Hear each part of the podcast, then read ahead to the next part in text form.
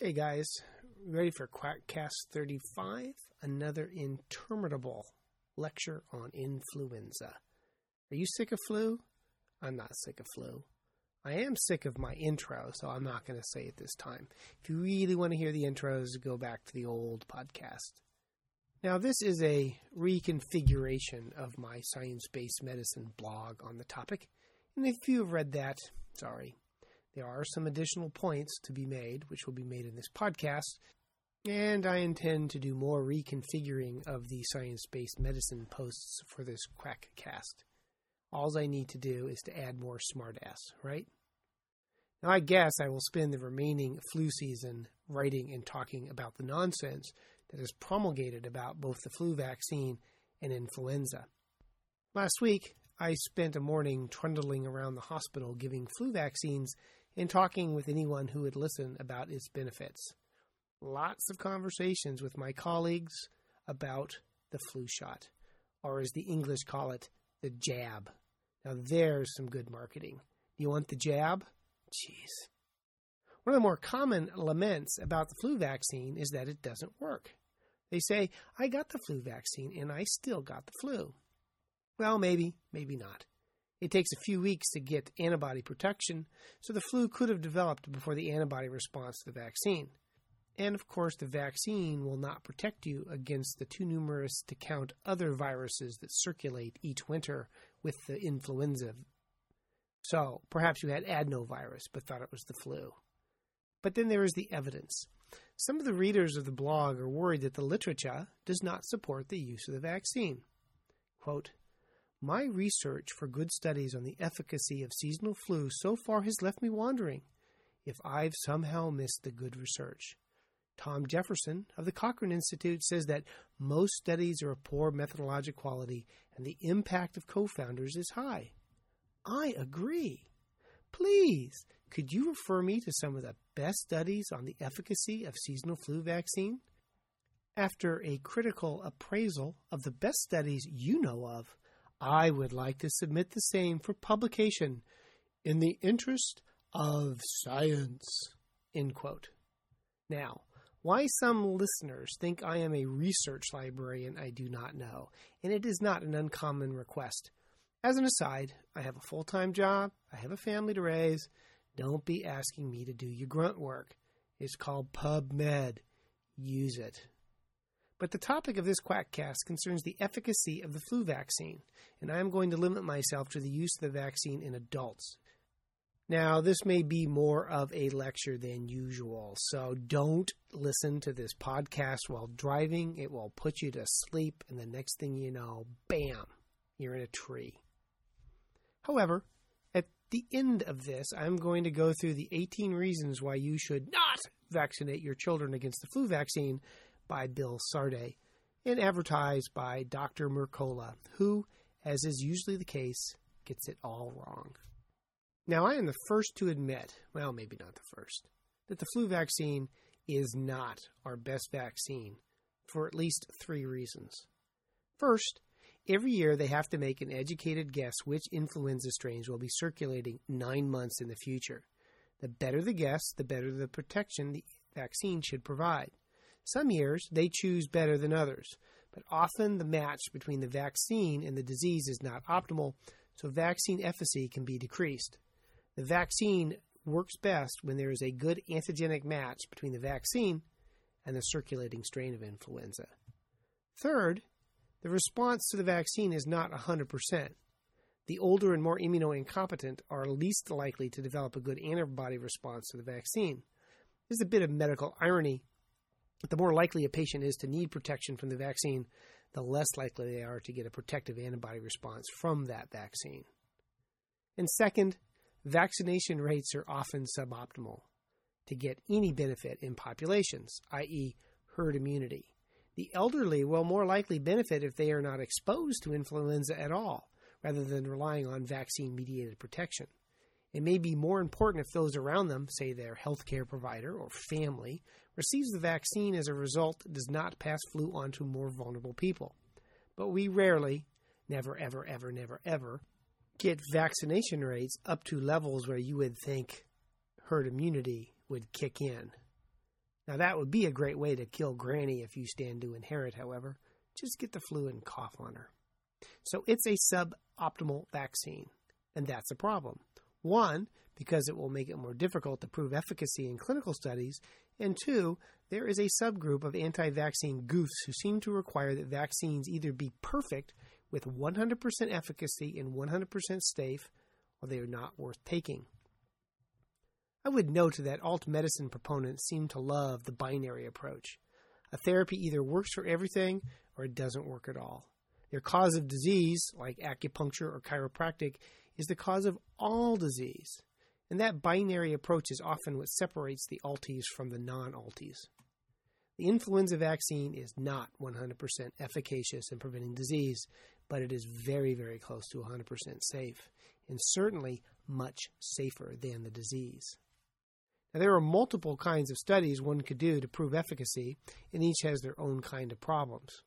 One kind of study would be direct inoculation of influenza into really stupid volunteers who received either the vaccine or placebo.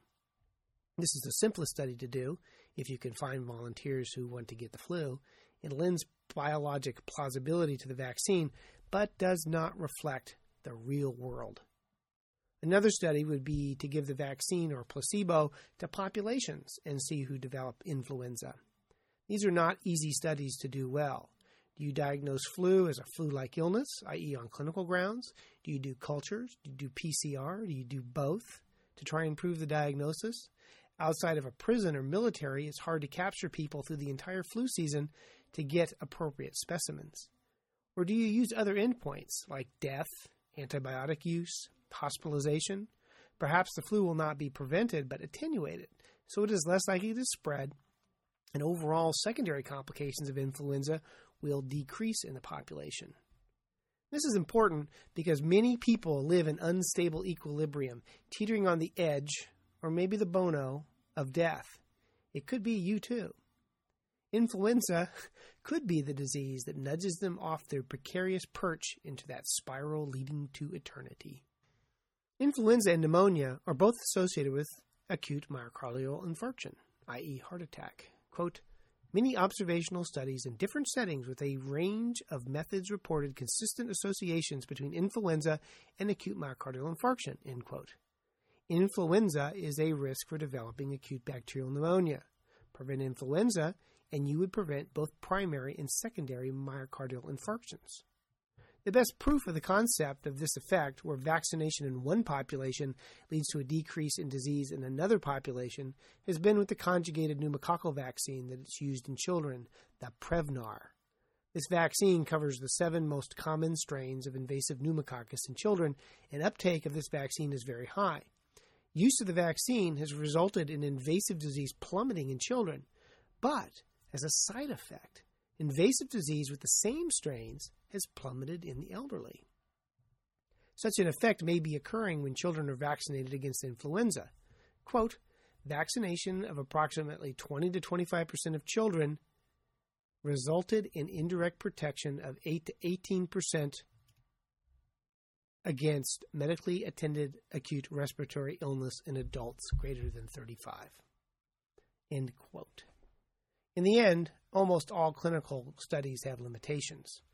For a mostly good review of the problematic nature of the studies to date, read Influenza Vaccine Policy versus Evidence by Tom Jefferson. I say mostly good, as the conclusion from this paper is that the data is suboptimal and doesn't support widespread use of the vaccine. I will conclude, as shall be seen, that while the data may be suboptimal, it does support the use of the influenza vaccine. And, of course, I am the correct one. So, how's about those direct inoculation trials? This type of study is the most compelling for proof of concept, but is the least real world and will never be seen on MTV. Take a population of, one hopes, volunteers, and give them either the vaccine or placebo, and squirt them in the nose with influenza. This has advantages and disadvantages, but at least you know exactly when there was an infection, with what strain, and you can measure antibody levels to see if the patient had what should have been protective antibody levels. Best of all, you can control the strain of influenza to get the best antigenic match between the vaccine and the pathogen. In the real world, none of this is possible. Unless you are fool enough to walk into the room of a known influenza patient without a mask and inhale deeply. There have been a variety of direct inoculation studies with influenza over the years, and they show good efficacy. For example, quote, protection rate from infection during homotypic, which means the same, epidemic was retrospectively 95%, while 50 to 87% protection from influenza illness was achieved during heterotypic, i.e., not the same, epidemic. Similar results have been found for the live attenuated virus vaccine. Quote, Vaccine efficacy, measured by reduction in febrile or systemic illness in vaccinees, compared with that in controls, was 100% for H3N2 vaccine, 84% for inactivated H3N2 vaccine, 97% for H1N1 vaccine, and 67% for inactivated H1N1 vaccine. I find these types of trials compelling in that you know between placebo and treatment groups who got the vaccine and who got squirted in the face with influenza, so you know that it works under the best case scenario. They also make me optimistic for the H1N1 vaccine in that the match between the virus and the vaccine is excellent, and we should get high levels of protection from the vaccine in them what can mount an antibody response. That these are not real world examples. In the real world, the vaccine may not match perfectly, the vaccine may not be handled and administered correctly, and the patient with potentially innumerable comorbid conditions may not be able to respond to the vaccine. However, I am still barely young and with no medical problems yet, at least not of a psychiatric nature, and a healthcare worker who has daily contact with the old and infirm. The data above is enough for me to take the vaccine if for no other reason than it may prevent me from passing it on to my patients.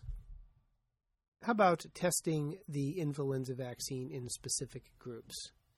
This is the most difficult study to do for the reasons mentioned above what group of people are in the study, what are the endpoints, how are they defined, and for what study period, how good is a match from the vaccine with the circulating strains of flu.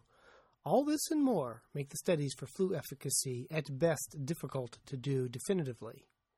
The New England Journal of Medicine had a nice study this month on the relative efficacy of killed versus attenuated vaccine in a healthy adult population that was allowed to get seasonal flu naturally.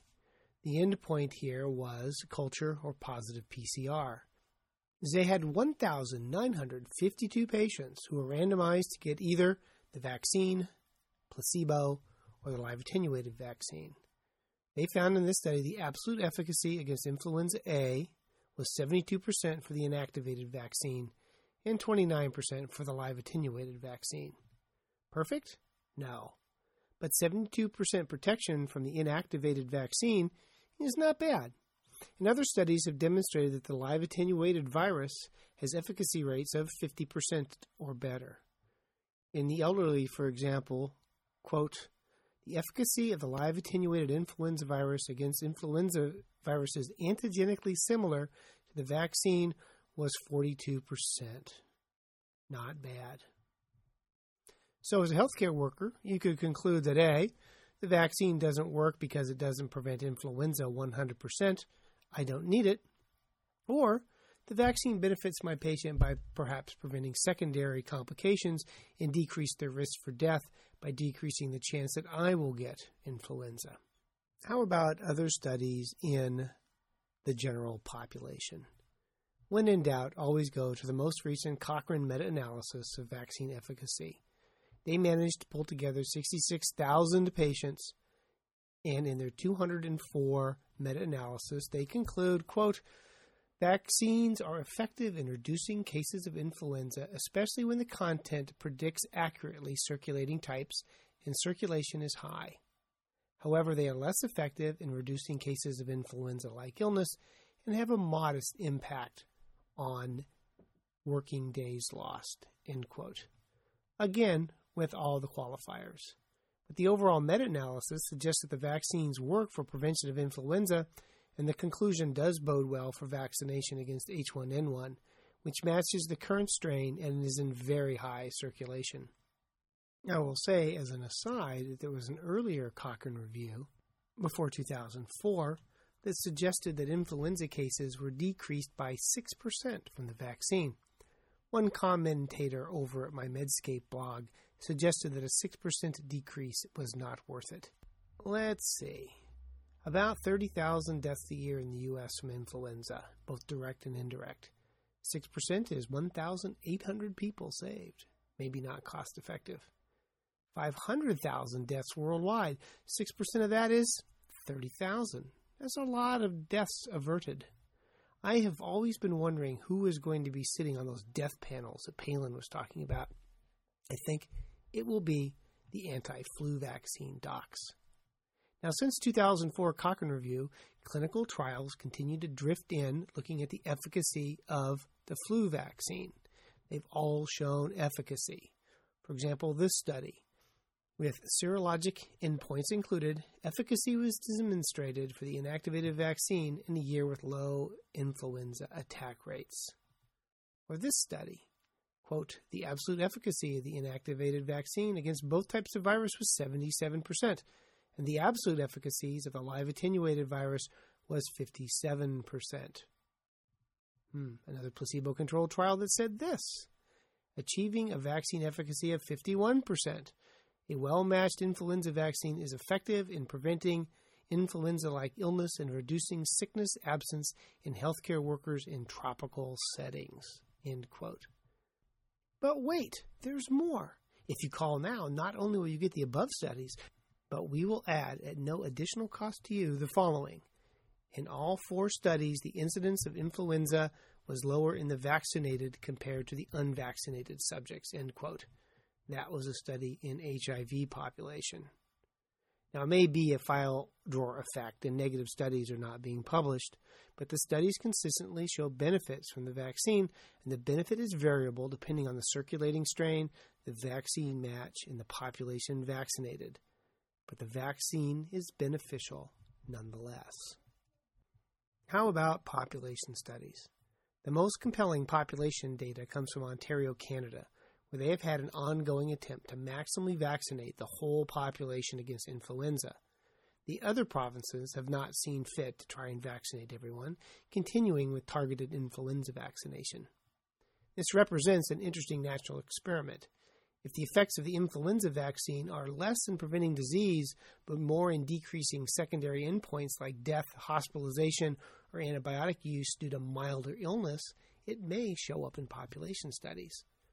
There are numerous issues with this kind of studies, but they are, quote, appropriate for assessing the public health impact of a population wide intervention, end quote. During the period of reference, Ontario experienced greater uptake of vaccine than any other province.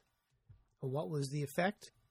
Quote, after UIIP introduction, influenza associated mortality for the overall population decreased 74% in Ontario compared with 57% in other provinces. They also found fewer people going to the doctor and a decrease in antibiotic use. So it could very well be that the secondary effects of the vaccine are more important than primarily preventing me from getting influenza. It's the old rising tide lifting all boats effect. The study that really needs to be done would be to vaccinate everybody west of the Mississippi and vaccinate no one to the east. Prevent travel between the two parts of the country. See who gets influenza, see who dies. Now that would be an epidemiologic study.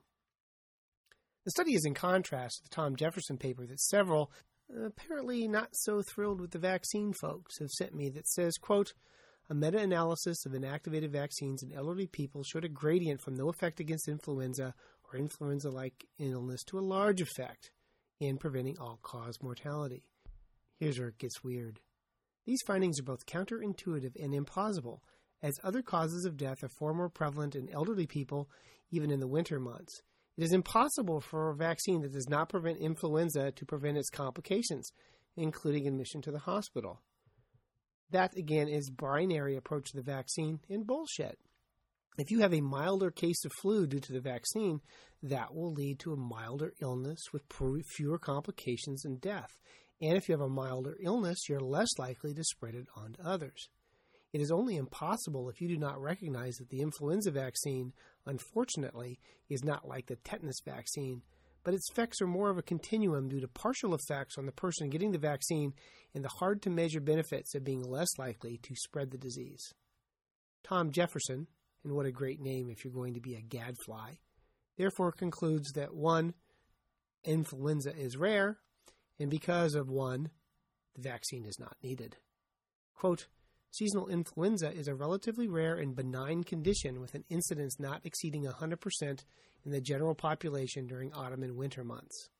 Now, I will always get in trouble trying to argue with statistics with a statistician, but he calls 1% incidence of a disease rare. 1% of the U.S. population is 3 million people. That's a lot of people. And when you look at the New England Journal of Medicine article on flu vaccine as an example, where the endpoint was culture or PCR proven influenza, 35 of the 325 in the placebo group of normal healthy adults got flu during the study period, or 10.8%.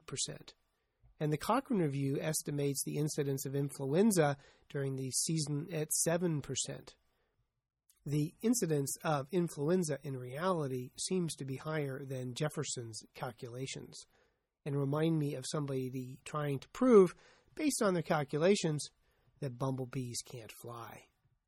He also says, quote, in the case of inactivated influenza vaccine, the key issue in interpreting the data is over reliance on nonspecific outcomes, such as death from all causes, which may have little to do with influenza related deaths. Actually, deaths from all causes have everything to do with influenza related deaths. What kills people is a bad heart and a bad lung, and their physiology can't cope with the stress of influenza.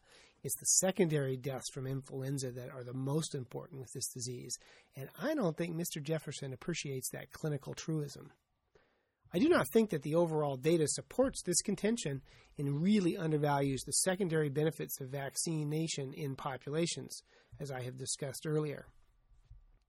Take that narrow perspective and combine it with a dash of conspiracy paranoia. Quote, this is from Mr. Jefferson.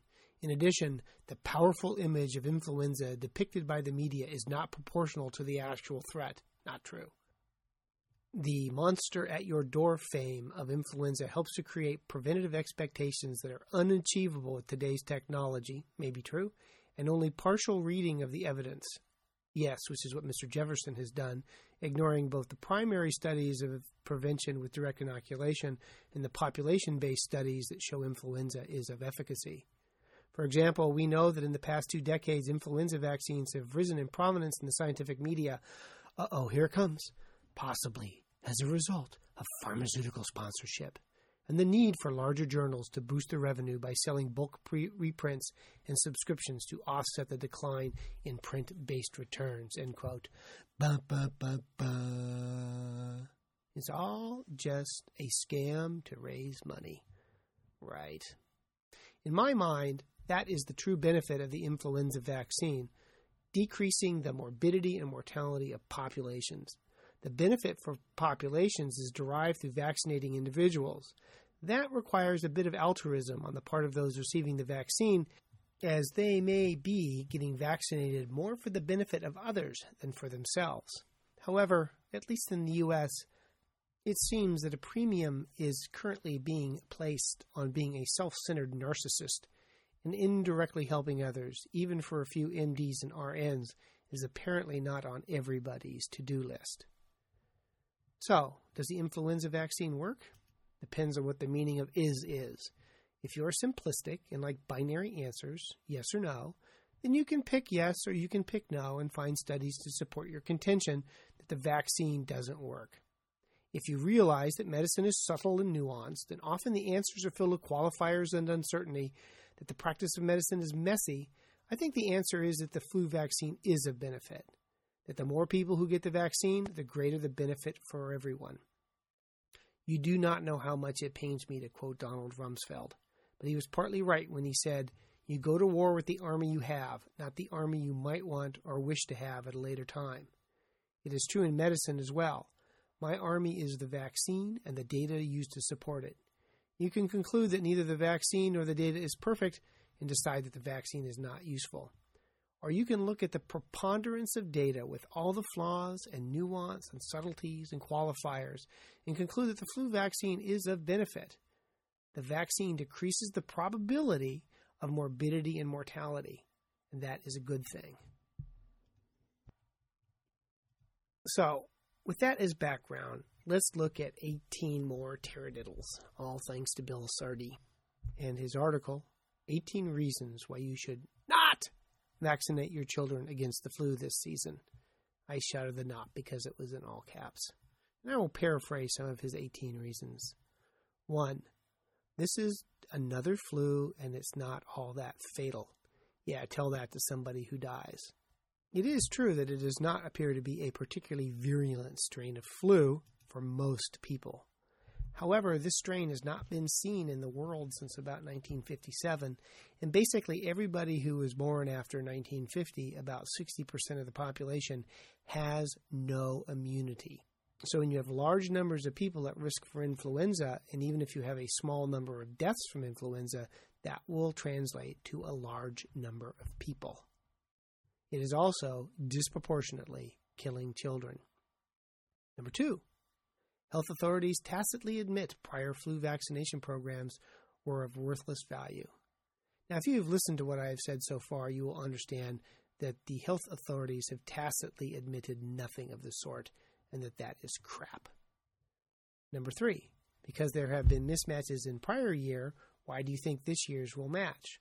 Well, the H1N1, aka the swine flu, should have an excellent match. We know exactly what the circulating strain is, and this should be a superb vaccine on that basis. But every year, the vaccine is a bit of an immunologic gamble. Number four, beware of adjuvants mercury, thimerosal, aluminum, and squalene. First, thimerosal is an antiseptic, not an adjuvant. You're going to trust a man who doesn't know his adjuvant from an antiseptic. Also, thimerosal is not the same as elemental mercury, which is used in thermometers, and I played with elemental mercury all the time as a kid, and I'm okay. Thimerosal is ethyl mercurothiazolate, which I'm sure I pronounced wrong It's a mercury compound. It is a little like worrying about chlorine. Now, chlorine is a gas that killed thousands in World War I, but it's also in sodium chloride, table salt. And thimerosal is only found in multi dose vials. Aluminum? Aluminum is not in the influenza vaccine. It's not used as an adjuvant in the United States. Squalene? Well, this is used in Europe, but not in the United States vaccine. And just so you know, squalene is a precursor of cholesterol synthesis. You make more squalene each day than is found in the European version of the flu vaccine. So here's a source that is saying don't get the flu vaccine because it contains compounds that, in fact, they do not contain. Is that a source you can trust? Number five, the flu vaccine is experimental. Nope, same old vaccine, made the same old way. Now, if you say your Ford has a new color and a stereo, but the same body frame and engine, do you say Ford is making an experimental car? No. Six, kids are over vaccinated with 29 vaccines by the age of two. I wrote about this at length over at Science Based Medicine. The bottom line is what the disease does in terms of both antigen load and morbidity and mortality is many, many logs greater than any vaccine. Number seven, health officials want to vaccinate women during their pregnancy, subjecting fetal brain to an intentional biological assault. Now, first remember that influenza is not a live virus. You can't get infected by the flu vaccine. This is akin to arguing you can be trampled to death by hamburger because it's part of a cow. Number eight, modern medicine has no explanation for autism, despite its continued rise in prevalence. Yet autism is not reported in Amish children who go unvaccinated. Not true. The Amish do have autism. Beware the falsehoods of anti vaxxers. 9. School kids are likely to receive nasally administered vaccine that require no needle injection. This live vaccine produces viral shedding which will surely be transmitted to family members. What a way to start an epidemic. The FluMist is genetically engineered da, da, da, da, not to spread from person to person. And this has happened just once. It is cold adapted and can't go outside of your nose and survive, unless, of course, it's on your finger which has been in your nose, which then you directly poke in some other person's nose. Number 10. The triple reassortment virus appears to be man made. What nonsense! The genome of influenza is segmented, and this sort of reassortments happen with regularity. It's called genetic shift, and this is what causes pandemics. This demonstrates a total lack of understanding of flu biology and does not particularly inspire confidence. Number 11. The 1976 swine flu vaccine was a bust, so this is as well. What was a bust in 1976 was the H1N1 influenza, which turned out to have low infectivity and, for one time only, a slight increase in the neurologic syndrome Guillain Barre. Number 12. Antibiotics in the vaccine will apply genetic pressure for the flu to mutate into a more virulent strain. Virulence and antibiotic resistance are two different things, and people confuse this all the time. Resistance to antibiotics does not necessarily lead to increased virulence, just resistance. Tamiflu will not make influenza more virulent, just resistance to Tamiflu and therefore harder to treat. And if antibody will make the virus more virulent, then antibody from vaccine or antibody from natural infection will have the same effect. But again, that is not, not how flu gets more virulent. It gets more virulent by acquiring new genes, not by mutating in the face of antibiotics. 13. Seasonal flu is resistant to Tamiflu. That's a non sequitur. To me, that's all the more reason to get the vaccine. Number 14. As the flu season progresses, the federal government may coerce or mandate Americans to undergo vaccination, unquote.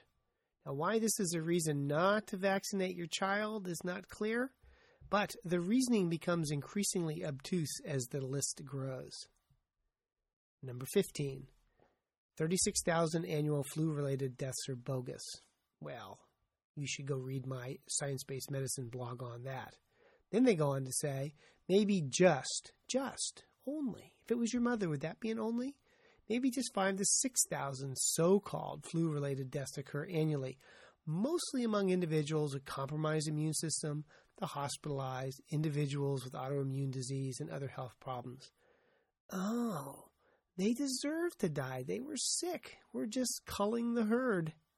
And I talked at length about the importance of herd immunity with the vaccine.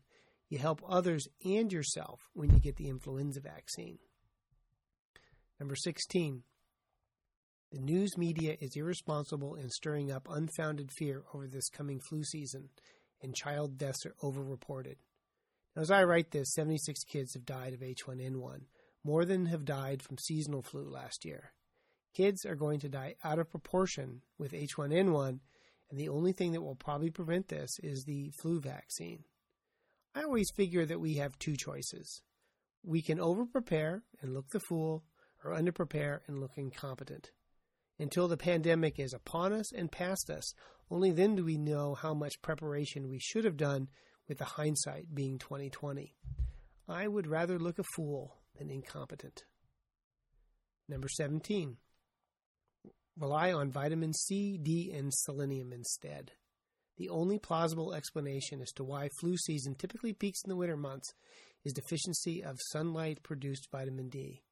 Really?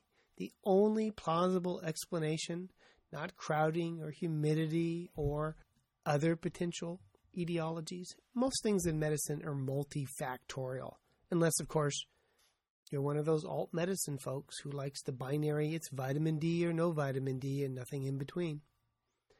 Number 18, will we ever learn if the flu vaccine this year is deadly in itself? In 1993, the federal government had a deadly flu vaccine that killed thousands of nursing home patients. No, what happened in 1993 was a strain of influenza, H3N2, that predominated that season, and that has always had higher morbidity and mortality among the elderly. Again, the elderly aren't going to respond well to the vaccine. The way you prevent them from getting the flu is prevent them from being exposed. And that's why people like you and me need to get the flu vaccine. Mm, so that's the somewhat tedious Quackcast 35. I hope you weren't listening to this while driving a car because you're probably in a ditch right now, sound asleep. Others have mentioned that my voice is very soothing and puts them to sleep. You're getting sleepy. Sleepy. Now remember, I have two other podcasts. My Puscast, a review of the infectious disease literature, and my Gavat Opus, my sort of day to day what it's like to be an infectious disease podcast. I also have two blogs, Rubor, Dolor, Calor, Tumor, over at Medscape, and twice a month at sciencebasedmedicine.org. My multimedia empire is expanding because the world needs more Mark Crislip. And finally, go to iTunes and write me a glowing review. My voracious ego needs constant feeding.